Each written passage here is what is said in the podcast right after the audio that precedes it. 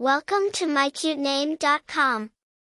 Analise, a combination of Anna and Lise, hails from Hebrew origins, with Anna meaning grace or favor, and Lise, a derivative of Elizabeth meaning God's bounty.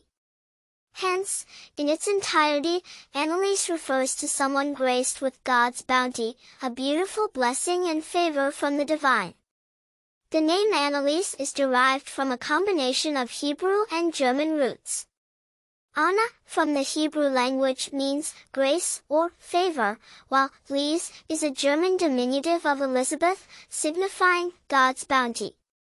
The name Analise may not be extensively common in the sphere of fame, but it is prevalent in several literary circles, often used for characters exemplifying grace and divine favor. It holds a unique charm and a sense of sophistication that lends the name its popularity. Historically, it peaked in popularity charts around 2005 to 2010. The name suggests a personality that is graceful, elegant, divinely blessed and full of life.